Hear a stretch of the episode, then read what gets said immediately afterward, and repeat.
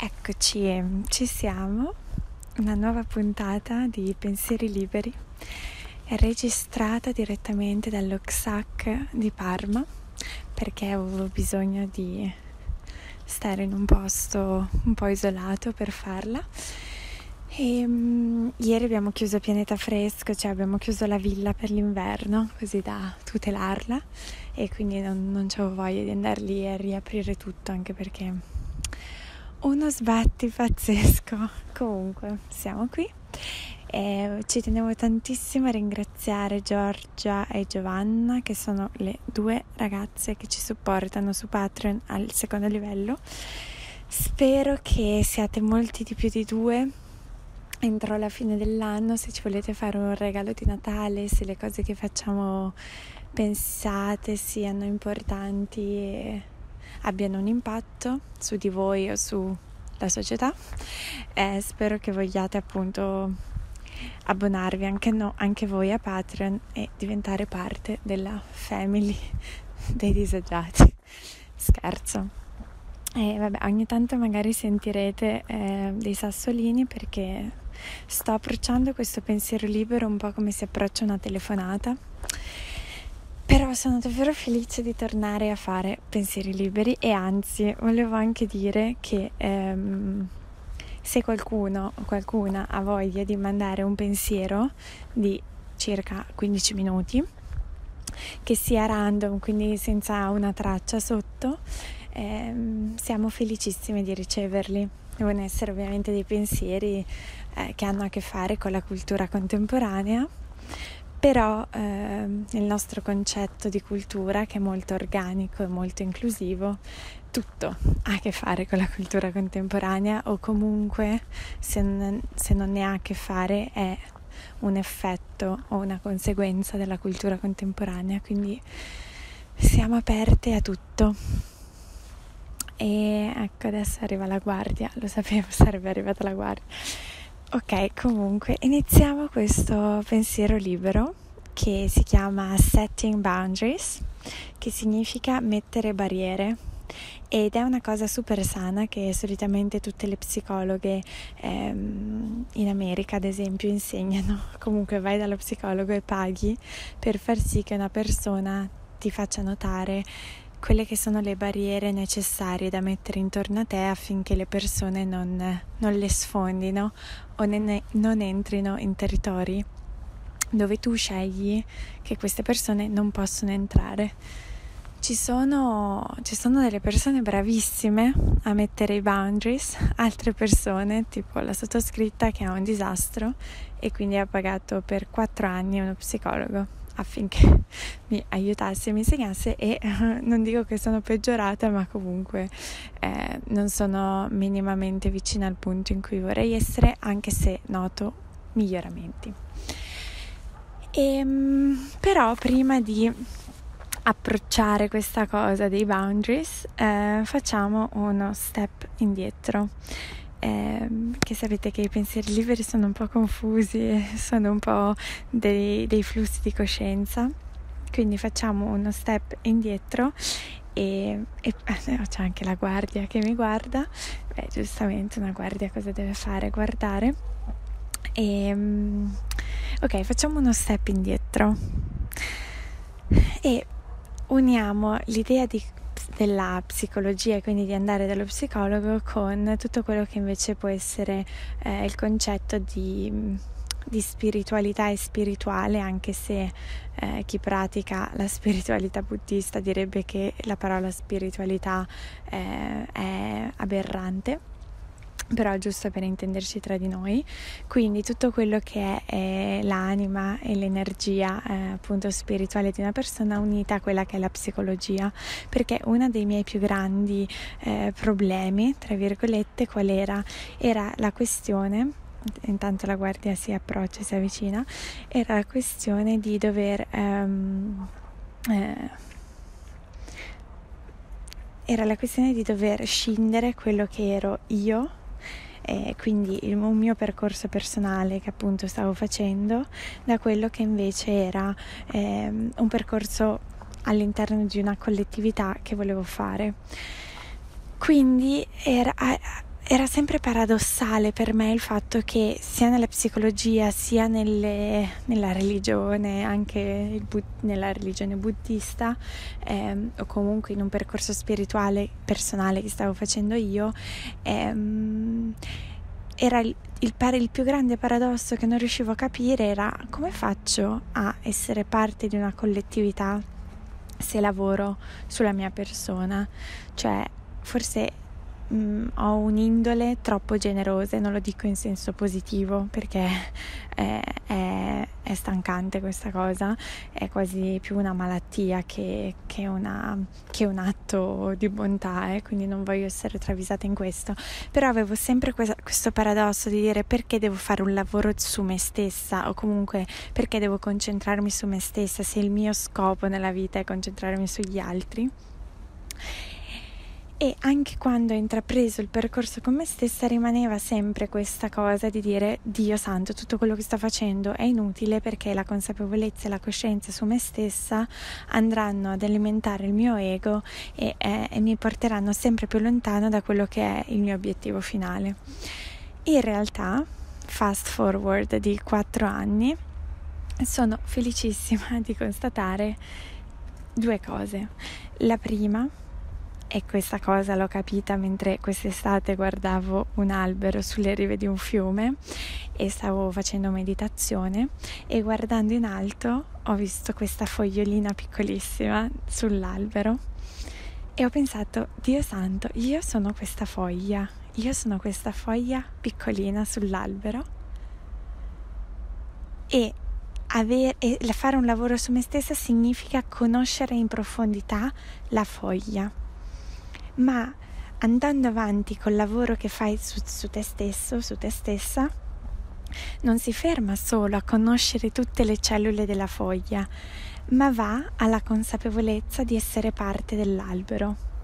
E in questa immagine io mi sono sentita serena per la prima volta di lavorare su me stessa, perché se prima pensavo, oddio, lavoro su me stessa, quindi mi, eh, eh, mi, diciamo, mi alieno da quello che è il contesto intorno a me, in realtà no, perché più lavori su te stesso, più arrivi allo step in cui sei consapevole di essere all'interno di un contesto.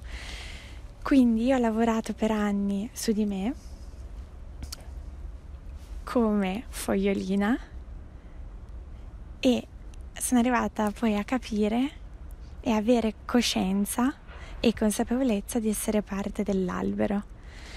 E, um, e, poi ovviamente il secondo punto me lo sono dimenticata perché cazzo io comunque me le dovrei scrivere le cose, non posso solo parlare così.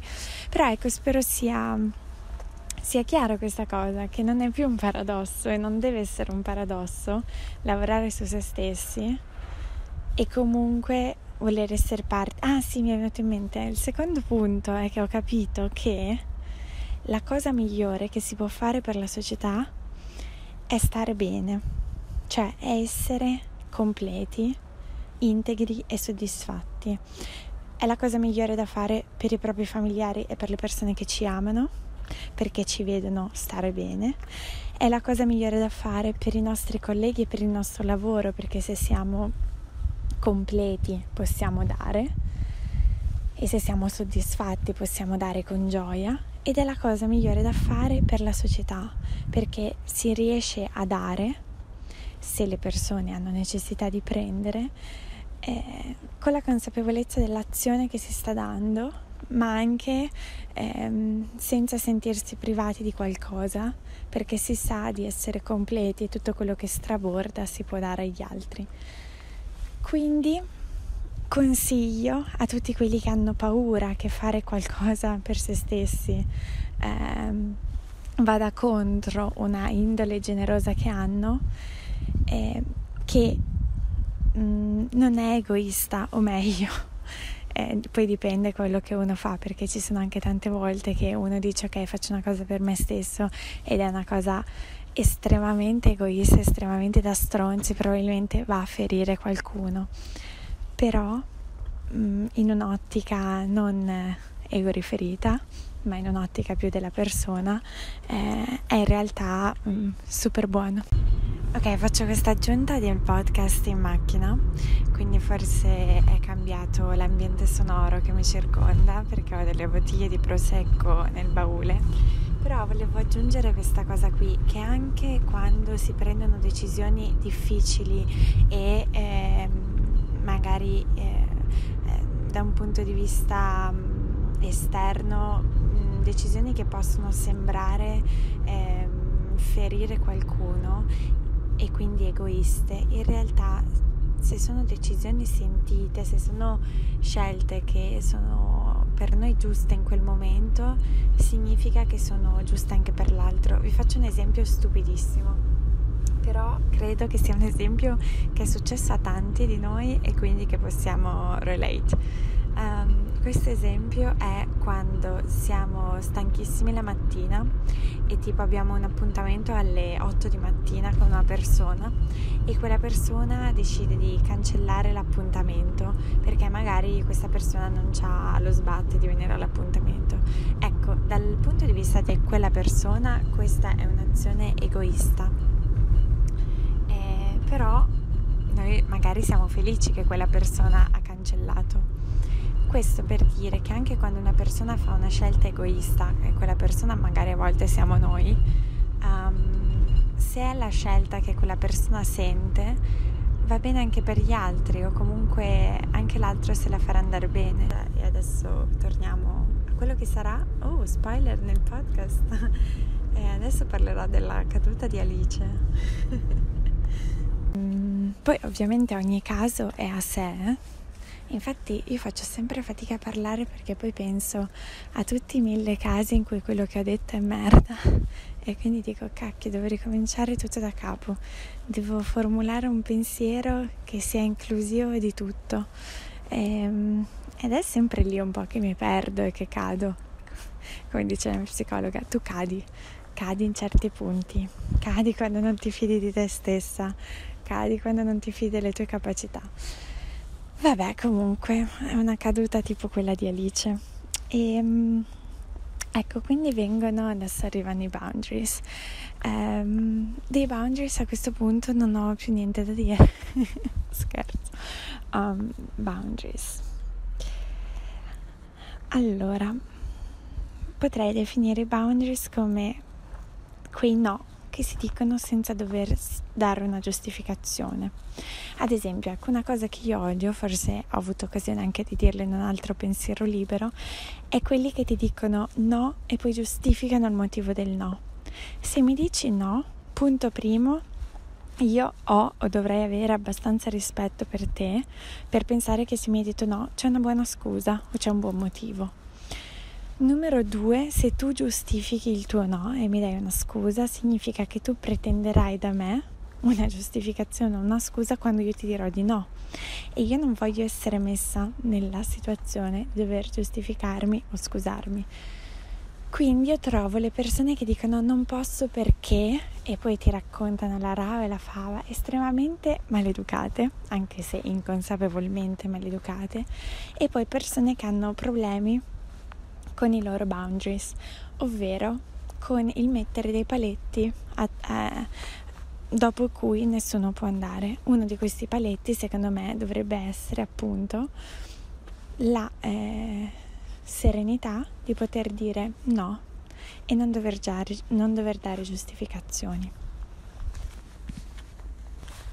Ma certamente la parte più difficile dei boundaries è quando eh, sul lavoro o in amicizia si riescono a girare delle situazioni senza cattiveria o senza maleducazione, però ad esempio una persona ti dice una frase eh, che non andrebbe detta magari e tu riesci a girarla eh, a quella persona per, per, far sì che quella persona si renda conto della frase che ti ha detto e quindi che ehm, Insomma, o ti chieda scusa o comunque la ritiri. Adesso dovrei fare un esempio, quindi fatemi pensare a un esempio. Ad esempio, invitate a cena un amico o un'amica e vi dice mm, quello che hai fatto da mangiare non è molto buono. Allora la, il setting boundaries significherebbe che la risposta è ad esempio una cosa del tipo hai ragione, non sono molto brava a cucinare, per questo la prossima volta ceneremo da te e andrà benissimo. In questo modo, punto primo, non si prendono le cose sul personale, quindi non ci si rimane male che una persona ha fatto un, un commento del genere. Punto secondo, si danno le responsabilità all'altro, quindi autoinvitandosi a cena dalla persona eh, la prossima volta. Questo è un esempio stupido, probabilmente non succederà neanche mai che una persona, soprattutto in Italia, se la invitate a mangiare dica una cosa del genere. Um, però ecco, era per farvi capire come girare le cose. E niente, questo podcast è durato 14 minuti. Eh, ci vediamo su Patreon ogni martedì con degli approfondimenti. Eh, vi prego iscrivetevi. e, um, altrimenti ogni prima domenica del mese vi arriva una super newsletter. E altrimenti vabbè spero sentiate l'energia di OTTN eh, un abbraccio a tutte e tutti. Sempre Giorgia dalla macchina qui che vi parla perché anche io ci tenevo a salutarvi. E volevo anche aggiungere una cosa che ultimamente con il team siamo arrivate all'idea che noi siamo anche felici di sbagliare, siamo anche arrivate al punto dove includiamo i nostri errori nella nostra pratica. Uno perché la vergogna del proprio errore è un'arma molto usata contro le donne e due, infatti c'è un meme famosissimo che è eh, muoviti con l'autostima di un uomo mediocre, che è verissimo punto secondo perché è anche bello essere, mm, dunque aver dimostrato col nostro lavoro che siamo in grado di lavorare bene e allo stesso tempo integrare gli errori perché è quella leggerezza, quella gioia della, dell'età giovane che non tornerà mai più. E quindi lasciamo eh, le cose perfette. Uh, uh, oddio, seduto scaraventato lasciamo le cose perfette ai boomers e agli adulti noiosi e noi siamo anche felici di sbagliare. Un abbraccio a tutti e tutte quelle persone sintonizzate e non vi dimenticate Patreon, Patreon, Patreon, Patreon.